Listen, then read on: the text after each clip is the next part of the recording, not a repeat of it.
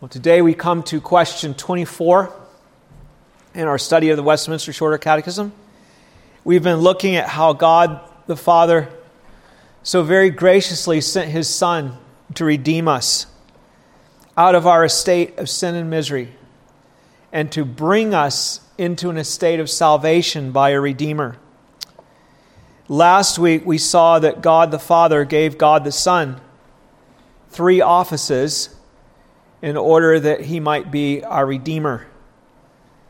Let's confess the question that speaks about this in confess it in unison together. Question 23. What offices doth Christ execute is our Redeemer? Christ is our Redeemer, executeth the offices of a prophet, of a priest, and of a king, both in his estate of humiliation and exaltation. I pointed out to you that Christ was commissioned by the Father to fulfill these offices and also furnished with the Holy Spirit to enable him to do the work that he was given to do. We also saw that each of these offices was established by God in the Old Testament. That only, uh, and, but that only Christ was able to truly carry out these offices in a way that would be eternally saving to us. We saw how each of these offices involves work that he had to do on earth in his humiliation, and also work that he does from glory in his exaltation. So he was our prophet, priest, and king when he walked here among us. He also is our prophet, priest, and king now that he is in glory. I told you that we would look at each of Christ's offices in more detail in the, in the weeks that are coming. And so this week we're going to look at the first of the three, the office of prophet, which is the next catechism question. God's call for us concerning Christ as prophet is this this is my beloved Son, hear him. That's the Father's instruction to us when we consider Christ our prophet. Let's see what the Catechism says here with question 24. How doth Christ execute the office of a prophet?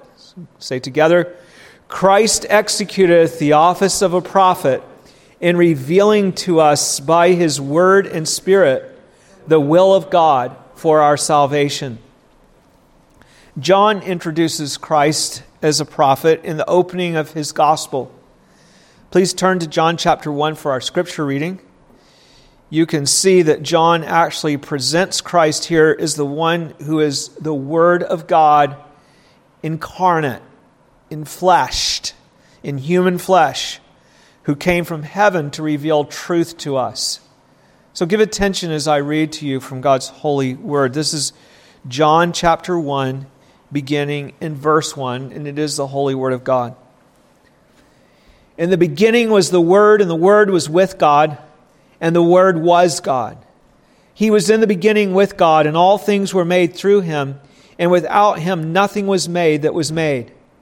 In him was life, and the life was the light of men. And the light shines in the darkness, and the darkness did not comprehend it. There was a man sent from God whose name was John. This man came for a witness to bear witness of the light, that all through him might believe. He was not that light, but was sent to bear witness of that light. That was the true light, which gives light to every man coming into the world. He was in the world, and the world was made through him, and the world did not know him. He came to his own, and his own did not receive him. But as many as received him, to them he gave the right to become children of God, to those who believe in his name, who were born not of blood, nor of the will of the flesh, nor of the will of man, but of God. And the Word became flesh and dwelt among us, and we beheld his glory. The glory as of the only begotten of the Father, full of grace and truth. John bore witness to him and cried out, saying, This was he of whom I said, he who comes after me is preferred before me, for he was before me. And of his fullness we have all received, and grace for grace. For the law was given through Moses, but grace and truth came through Jesus Christ. No one has seen God at any time. The only begotten Son, who is in the bosom of the Father, he has declared him. May the Lord bless the reading of his holy and infallible word. So you see here that the one who is called the Word is himself God. And that he is called the Word because he declared God to us.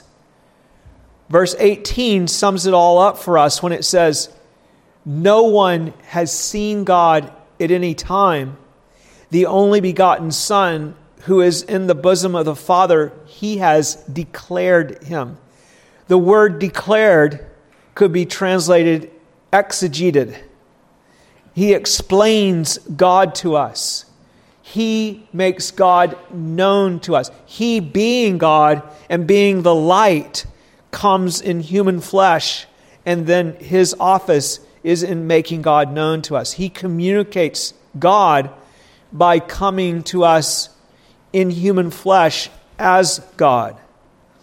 We who cannot see God in his essence because it's beyond our ability or capacity can see the Word made flesh, the Son of God made flesh.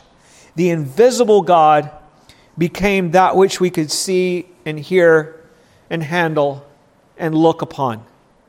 So, this is a very important thing for us to realize that even just in his becoming flesh, Jesus was doing something of the, um, the prophetic office and bringing light to us. It's also important to realize that when you have visions of God and things like that in the Old Testament, like Mount Sinai or Isaiah seeing the Lord high and lifted up in the temple, those are all visions of Christ because we can't see God at all. I mean, he's, he's, there's not something for us to see that we are capable of seeing. Whenever you see those kinds of presentations of God, He's reducing Himself, He's condescending into forms that, that we can look at and see. And it shows us things about God but God doesn't look like what he looked like on the throne uh, when Isaiah saw him or on Mount Sinai with the thunder and lightning, those kind of things. No one has seen God at any time, and we can't. But the Son coming in these ways that we can see and coming now in flesh it makes, the, makes uh, God known to us. So, coming to the first thing I want you to consider Jesus is himself God's Word. His life, his human life, is God's revelation. He reveals God's will to us in his person and in his actions.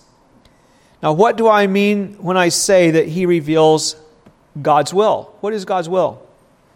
God's will, very simply, is what God wants of us when we use it this way. Uh, we can speak of God's will in terms of his plan.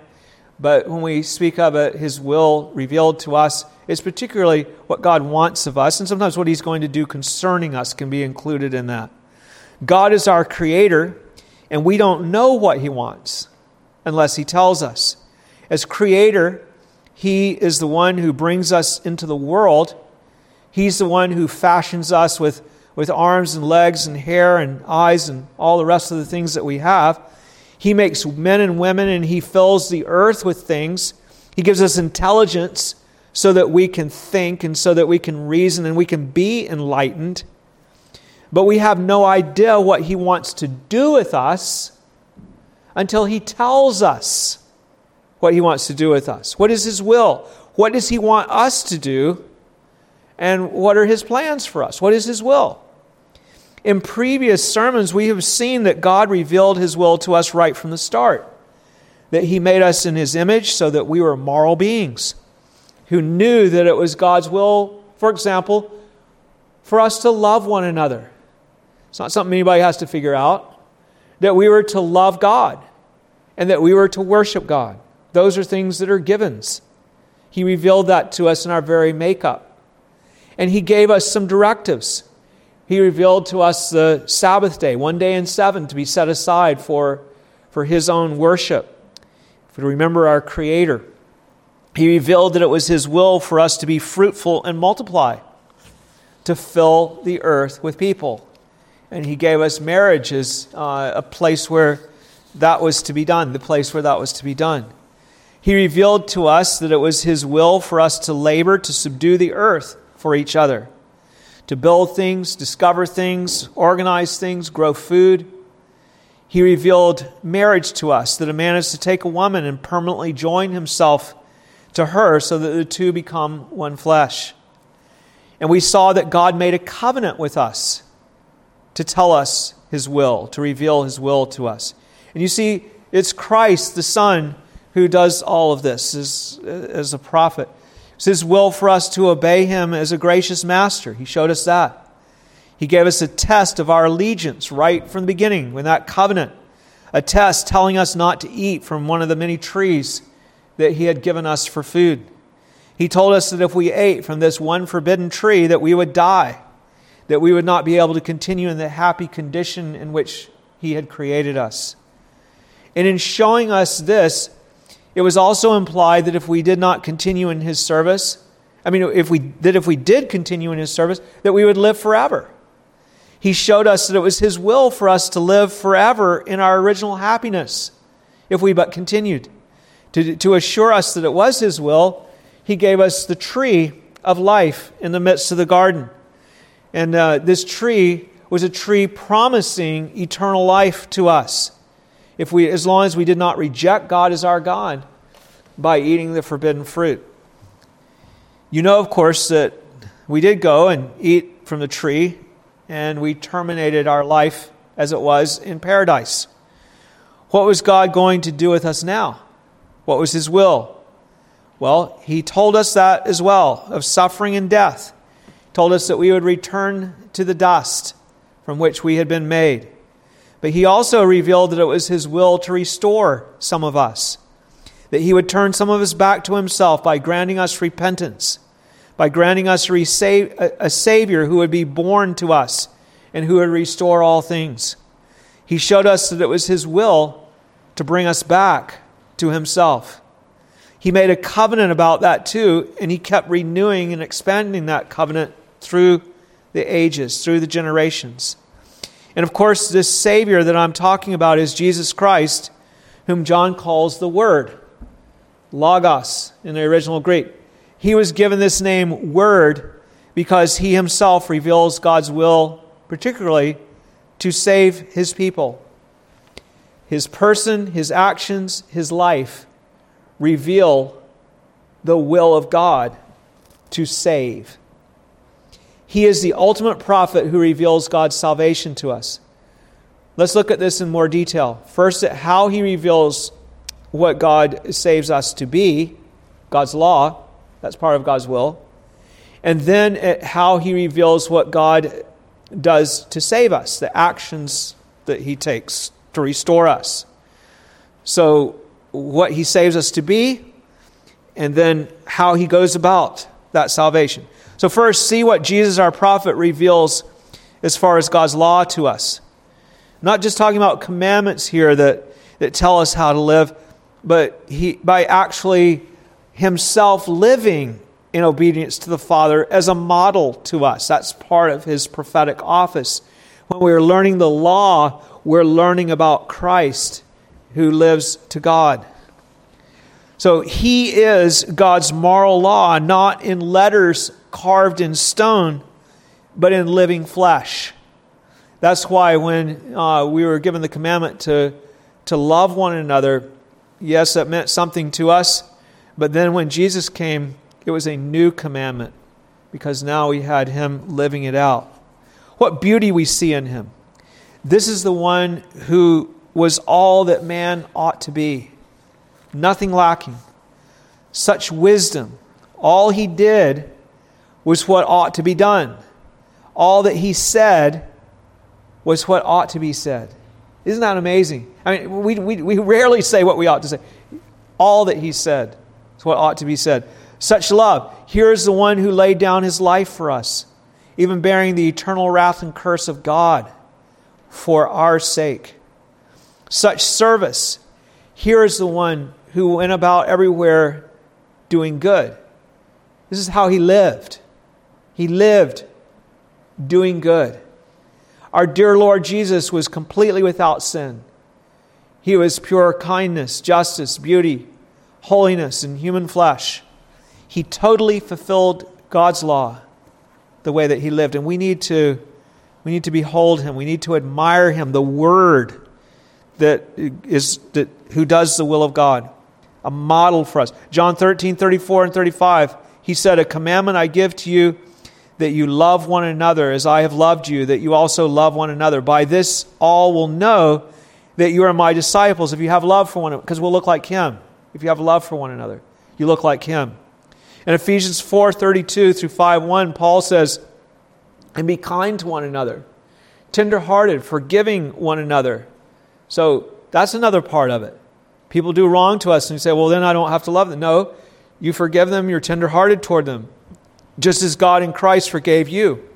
Therefore, be imitators of God as, as dear children. So we see what God is like in the flesh in the way Jesus forgave. You can see how Paul here makes imitating Christ equal to imitating God. God's moral law is displayed in a human level, the human species, if I could say that, in the human race, by Jesus Christ. It's what it looks like. You could conceive of what, what would a, a human look like bringing their morality to an animal of some kind, a, a beast of some kind. Probably would be worse than the animal is. But um, when you think about that with, with God, bringing His life into our life, and then we see what God is like as one of us, how beautifully we see the will of God. Jesus also displays the observance of God's ceremonial law. The ceremonial law was all about showing us how to approach God as sinners that we now are.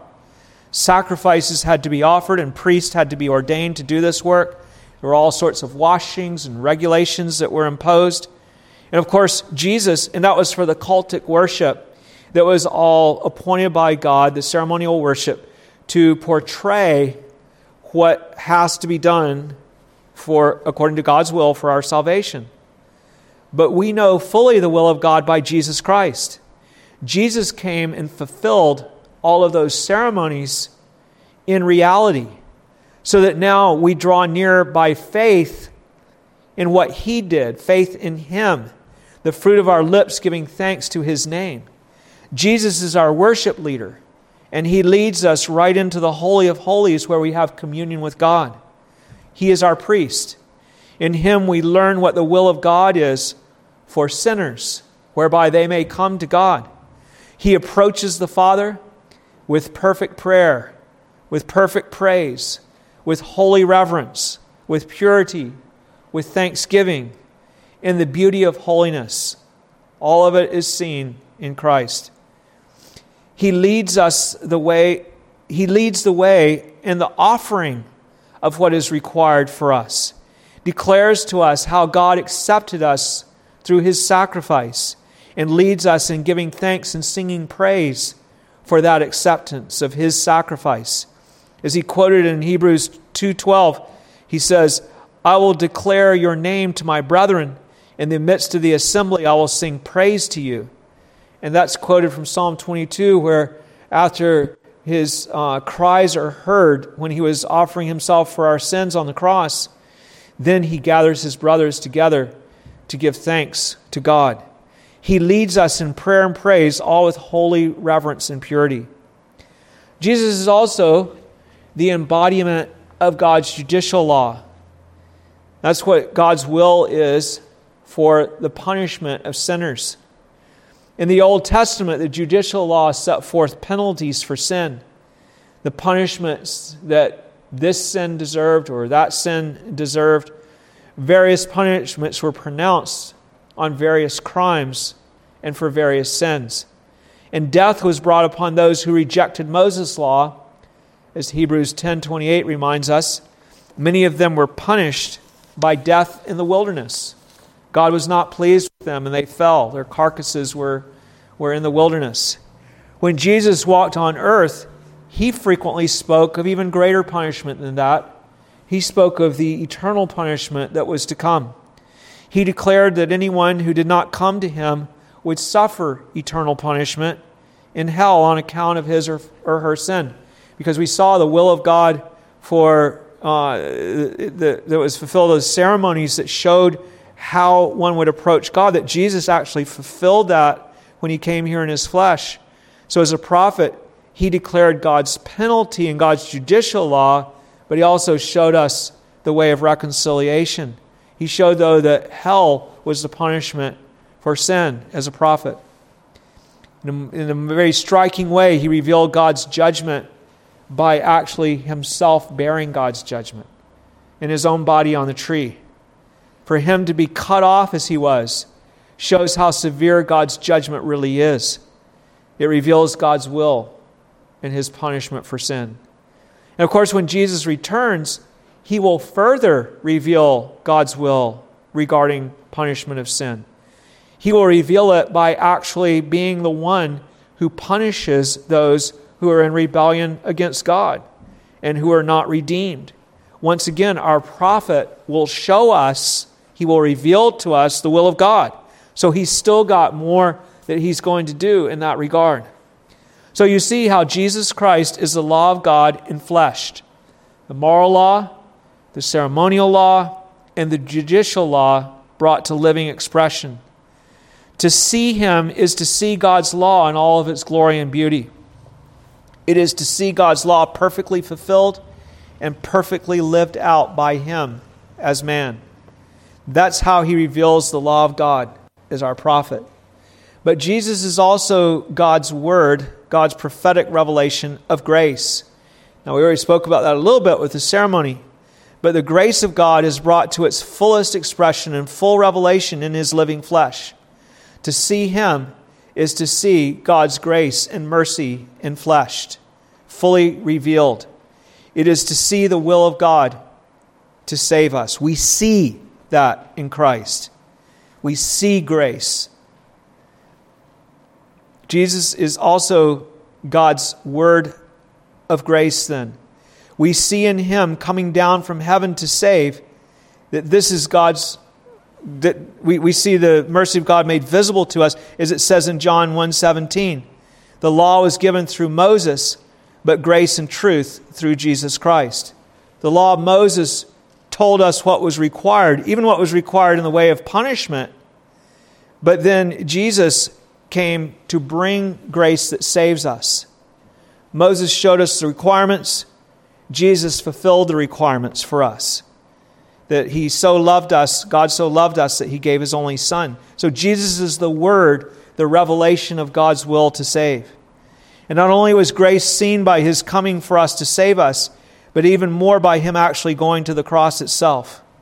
When we see him suffering on the cross to take away our sins, we see clearly how committed God is to saving his people. There is no language to describe the grace of God that he would send his only son to bear the curse for us in this way. When we see the Son doing this, the will of God to save is put beyond all doubt. Christ crucified causes you to realize that he is surely committed to our saving to, to our salvation. Jesus the word makes it clear that he wishes to save. God's will to save is further confirmed when Jesus is resurrected from the grave. Here we see that God was pleased to accept his offering in our behalf as our Savior who came to bear our sins. In Jesus' resurrection, we see all of those he died for raised up. I mean that we see that God will raise them up because he raised Jesus up. Jesus was there representing him. If the representative is raised up, he's the first fruits of the resurrection. All the others will follow. It is his will to accept his sacrifice so that we who trust in him might be raised from the dead with him. And God's grace will yet be seen when Jesus returns. He will return to restore all things in the earth. And then God's will for our salvation will be experienced. It will be fully revealed by Him who restores.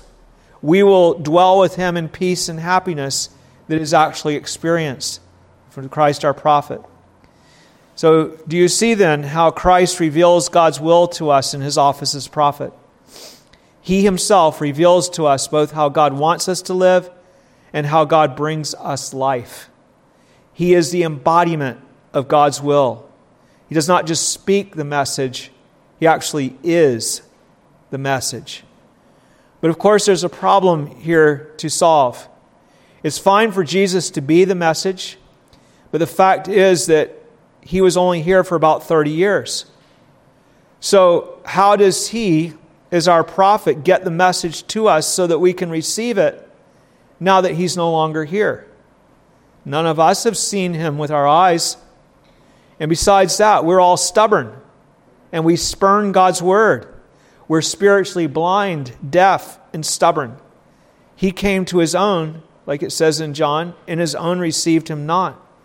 So, how does he get the message across to us? That's the next thing I want to show you today.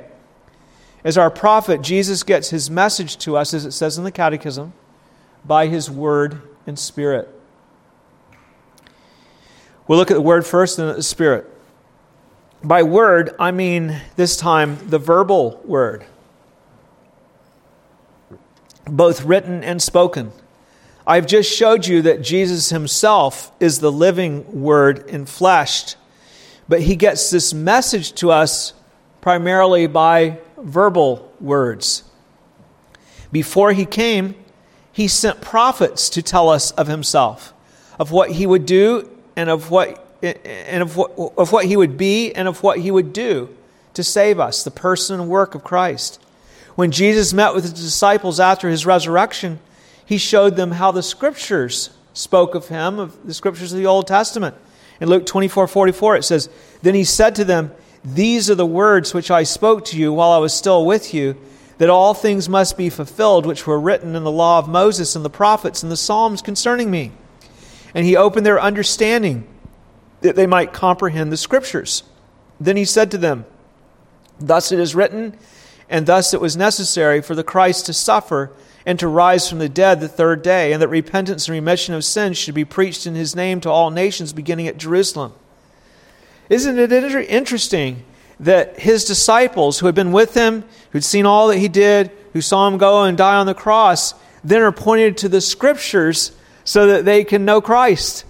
In other words, the, this living word points to the written word to inform them more fully about who he is, to enlighten them as, as a prophet.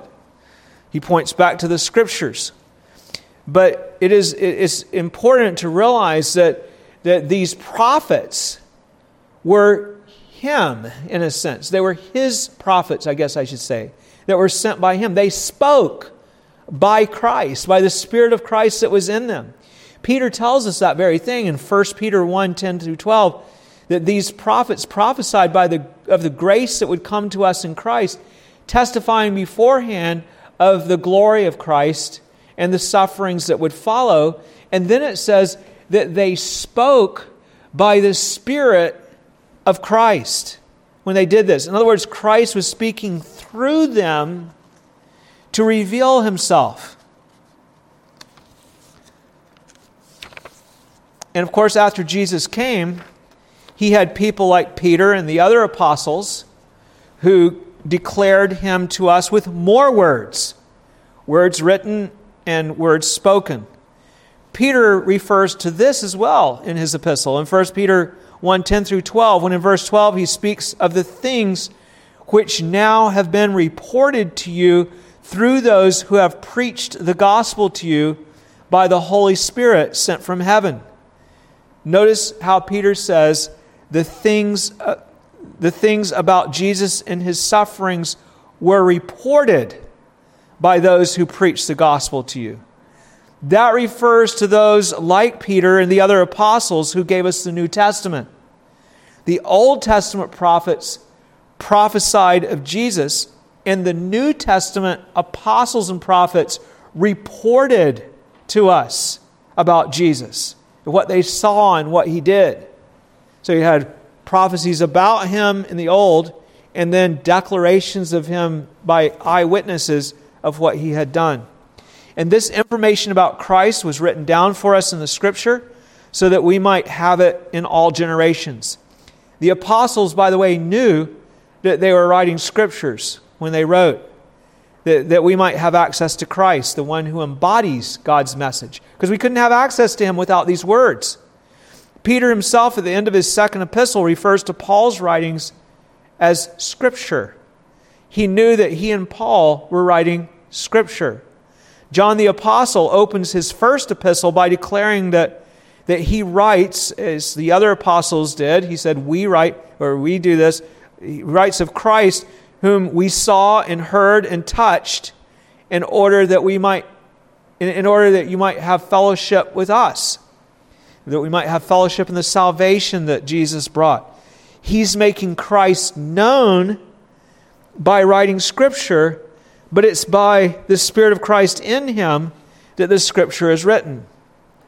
And now that those who walked with Christ when he came to earth are no longer in this world, we can't go and listen to them.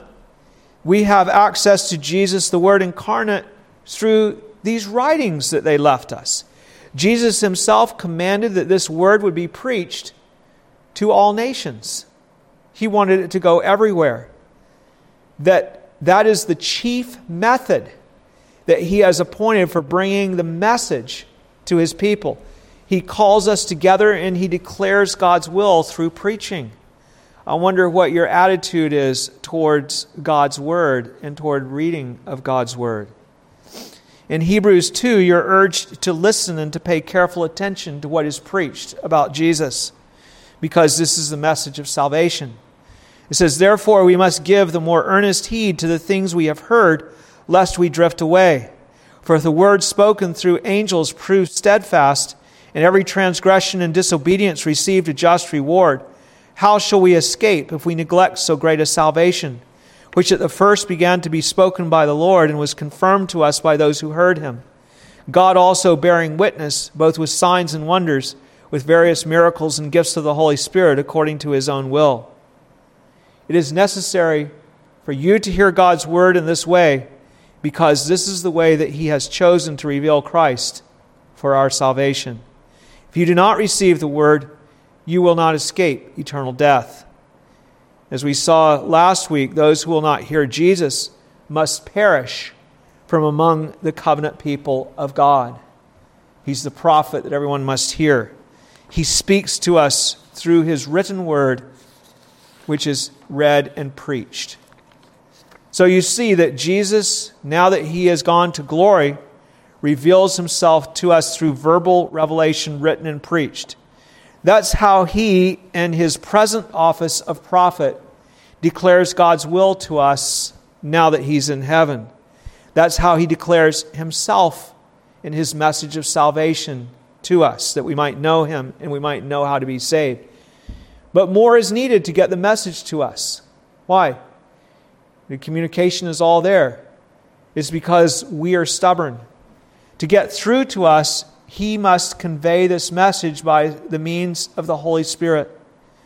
If Jesus did nothing more than to give us the scriptures, even scripture that is powerfully and faithfully preached, even say by preachers that are themselves filled with the Holy Spirit, it would not benefit us.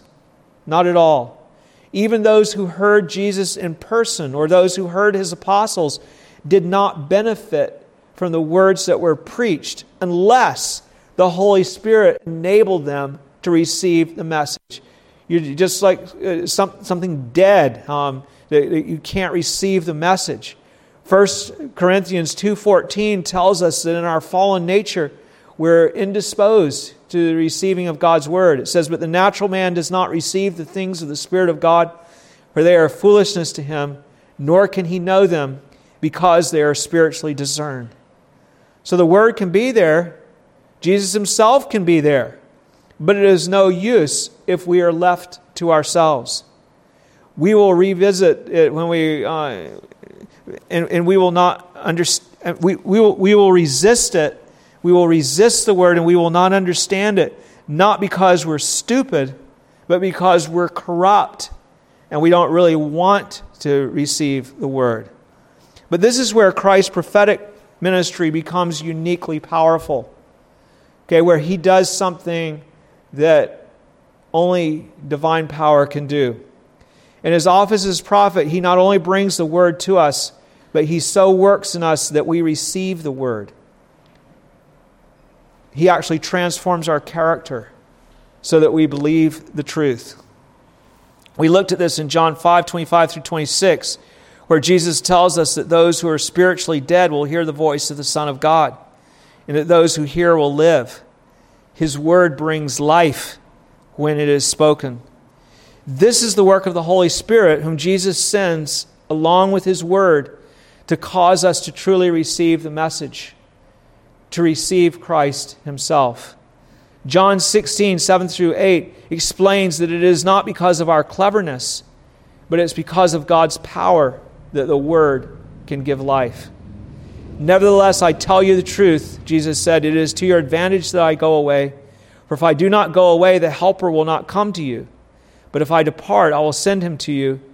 And when he has come, he will convict the world of sin and of righteousness and of judgment. In saying that the Spirit will convict the world of sin, righteousness, and judgment, Jesus is essentially saying that the Spirit will make sin, righteousness, and judgment real to people. Is sin, righteousness, and judgment real to you? Or are these just concepts? Are they things that really that, that, that grip you? We, we'll see that we're sinners when this happens. What, what Christ is, that, that we'll see that what we are, that we're sinners. We'll see what Christ is, that He's the righteousness of God given for salvation. We'll see how God's judgment crushed Christ because of our sins and will crush us unless we trust in Him. They who are dead will be awakened by the word of Christ to these realities and to His salvation. Christ, the Word, will bring life to the dead by the powerful working of His Spirit in connection with the Word. So that the Word goes forth and it makes people alive. They come, they come up from the dead, as it were. The apostles would have preached in vain if there were no Holy Spirit. That's why Jesus says, It is to your advantage that I go away, there in John 16. The world must have the Spirit working with the Word, or they cannot be saved. In 2 Corinthians chapter 1, we saw how Paul explains how the natural man doesn't recognize the Word. The natural man is what we are apart from the influence of the Spirit. The only reason that believers differ from the natural man is because the Spirit has done a work of grace in them, changed them. 2 Corinthians 1 10 through 11 it says, But God has revealed them to us. See, in contrast to these others, that, that the natural man that doesn't receive the word of God, God has revealed them to us through his Spirit. For the Spirit searches all things, yes, the deep things of God. For what man knows the things of a man except the Spirit of the man which is in him? Even so, no one knows the things of God except the Spirit of God. It's always such a blessing to see someone who connects with the Word of God for the first time they were, they were just, it was all fuzzy and foggy and they didn't get anything out of it. And then all of a sudden it's alive. They're alive. And they're able to receive. And the other person is there who's not alive and they're like, there's nothing there for them. It's, it's, a, it's a tremendous change that God brings. We have examples of this divine work of, um, of, of the Spirit in Scripture. In Acts, we're told that a woman named Lydia received the word. What happened to her? Acts 16 14. Now, a certain woman named Lydia heard us. So she heard the word, okay, people can hear it. Nothing. But what about her? It says she was a seller of purple from the city of Thyatira who worshiped God. The Lord opened her heart to heed the things spoken by Paul. Another example would be the Samaritan woman whom Jesus spoke to at the well. When she encountered the word, it was as if her whole life was laid bare. Was, eh, she was exposed and laid wide open. She concluded at once that Jesus was the Messiah because of the way his word broke into her and gave her life. And now, what about you? Are you an example of one who has heard the voice of Christ? Or are you dead to the voice of Christ? Does it, does it not register? Has His Word come to you as spiritual power and gotten into you? What a great blessing it is to have Christ as our prophet. Truly, he reveals the will of God for our salvation. Now I want to move to our third point. How should you respond to Christ as your prophet?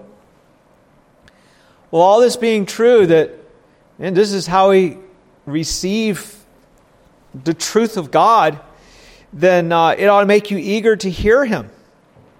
He's, he's the prophet, not an audible voice or even a mystical voice, but have His word come to you is the very word of God that convinces you, that speaks to you. In 2 Thessalonians 3 1, Paul requests prayer that the word of God may run swiftly and be glorified just as it is with you. The Thessalonians had received the word of God not as the word of man, but as it is in truth the word of God that had effectively worked in them. It had transformed them. So Paul is praying now, and he's saying, Pray that the word will have the same effect in the places where I'm going and carrying the word now. That's what we should be constantly praying. That those who hear this word would, would, be made alive by it. When you're eager to hear Christ, you will prepare yourself to receive the word each Lord's Day. You'll pray and ask God to, to speak to you and to prepare your heart to welcome the word. God's Spirit will work, pray God's Spirit will work through the preaching so that you will hear Christ and be changed. He has the office of prophet. Secondly, having Christ as your prophet ought to make you give thanks. If Christ has spoken to you and others so that you and they have believed, it's something to give thanks for. It's completely changed your life and their life. How many times does Paul, in writing to the churches, begin his epistle that I gave thanks for how you responded to the Word of God? How it made you alive and how you turned from your idols to, to serve the true and living God. Many don't have the privilege of receiving the Word, and some people hear the Word and don't receive it. I mean, Paul's writing to the ones that had received it. What did others do at Thessalonica? Many of them rejected Paul and tried to drive him out of town. But those that received the word, you see, were the ones that had that blessing. And Paul constantly gives thanks for them. And you should give thanks for what you have heard from Christ, your prophet, as well, for the content of the message that you've heard. Give thanks for the law of God, for the beautiful life that, that Jesus lived and that that is uh, revealed to us even through the commandments of God and such things. Give thanks for God's commandments and ordinances, the ordinances He's given us of worship. Give thanks for the gospel, for the fact that in Christ you see that it was God's gracious will to save people, and you see what He did to save people. That Jesus has come and that He has died, and that all who receive Him are given eternal life is something to praise God for. The third thing that having Christ as your prophet ought to cause you to do is make you eager to bring the word to others. When we sing Psalm 78, we promise that we will not hide God's truth from the generation to come, from our children. Ephesians 6 commands fathers to make the word known to their children, to bring them up in the fear and the admonition of the Lord. We hide the word from them, we hide Christ from them when we don't expose them to it, when we do not read it to them and bring them to church. It's like we're sticking our children off in isolation from what can give them life. Why would we withhold the word from our children? Why would, why would fathers not open up the word every day and, and, and speak out of the word to their children? And in Ephesians 5, husbands are told to, to be like Christ to their wives, washing them with the word, bringing the word to them, bringing Christ to them, what husband, husband is an idiot if he doesn't do this? Why would you have your home and, and your wife there and not want Christ to be ministered among you as the one who brings light and salvation to us? And Colossians 3:16 tells us to bring the word to each other. Those who are in the church, let the word of Christ dwell in you richly in all wisdom, teaching and admonishing one another in psalms and hymns and spiritual songs, singing with grace in your hearts to the Lord. We should be encouraging one another with the, with the light that we have from Christ. Fourthly, having Christ as your prophet should make you confident. It's not just the word of men that we have, it's the word of God. you can be certain of it. You can rely on it. It gives you hope, hope of His love and mercy. In Romans 15 4, Paul says that the things that were written before were written for our learning, that we, through the patience and comfort of the Scriptures, might have hope. Because again, the Scriptures are the Word of Christ. They set forth Christ who is embodied to us in a way that we can understand. When you know that these things come from Christ, the Son of God, it makes you certain of the promises of God to save you. We live in, the, in very uncertain times right now, but we have the Word as an anchor. As we saw this morning, Christ will have dominion. Hold on to the Word, even though many will mock and ridicule you when you do. David brings this out powerfully in Psalm 119 when he says things like 119:51 the proud have me in great derision yet I do not turn aside from your law. Psalm 119:110 the wicked have laid a snare for me yet I have not strayed from your precepts. 119:157 many are the persecu- many are my persecutors and my enemies yet I do not turn from your testimonies even though there are thousands of worldly wise, important people laughing at you for your faith, it doesn't matter. You have the Word. Even though they think that it's irrelevant, it has no weight or no bearing upon us, it is the sure Word that will actually stand forever. Think about how quickly even the things that the world does uh, come and go. I mean, people are punished now for things that people used to think were not an issue. And things that they used to be think was an issue now they're, they're not punished for at all. Those who speak what is contrary to the word are the ones who will be ashamed in the end. They will they blow away like like the chaff but those who are established in the word of god will abide forever the word is like an anvil and the skeptics criticisms are like hammers that that beat on that anvil you have a great anvil and next to it you have a bunch of broken hammers. The anvil stays the same. Over the years, the broken, the broken hammers multiply, but the anvil remains on, undamaged. What a marvelous thing it is to have God's Word from heaven. Even Jesus Christ, the very living Word of God, who reveals it to us in a way that we can receive it as the will of God for our salvation. He reveals to us the way of salvation. Please stand and let's give thanks and ask Him to bless us.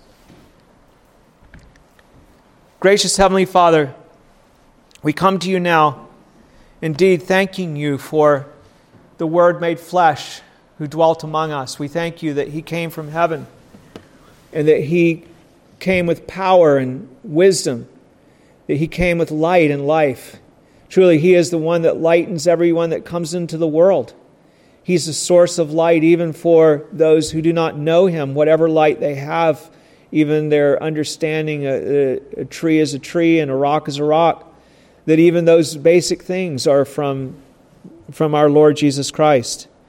But Father, we thank you that to those that received Him, to them He gave the right to become the children of God. And we thank you, O Lord, that we see the Word made flesh we see that uh, his glory that dwelt among us, and we see how grace and truth came by him. The law came by Moses, but grace and truth by Jesus Christ. And I pray, Lord, that we would welcome the word of Christ, that we would receive it with joy, that we would cherish it. Father, we thank you. We thank you for those Christians that are all over the world who have received your word and who are receiving your word. We pray that you would multiply them. We pray that you would multiply us. Father, we also thank you, Lord, for the message itself, the rich gospel, the living law, the, the law of Christ that shows us the way that we are to conduct our affairs. We thank you that Christ has made all of this known to us we pray, Father, that we would take a greater interest in these things, that by your Spirit we would come alive. that we would not be dead, but alive by your gracious working. We ask all these things in Jesus' name. Amen. Receive then the blessing of the Lord. Now may the God of our Lord Jesus Christ, the Father of glory, give to you the spirit of wisdom and revelation in the knowledge of Him, the eyes of your understanding being enlightened, that you may know what is the hope of His calling, what are the riches of the glory of His inheritance in the saints, and what is the exceeding greatness of His power toward us who believe. Amen.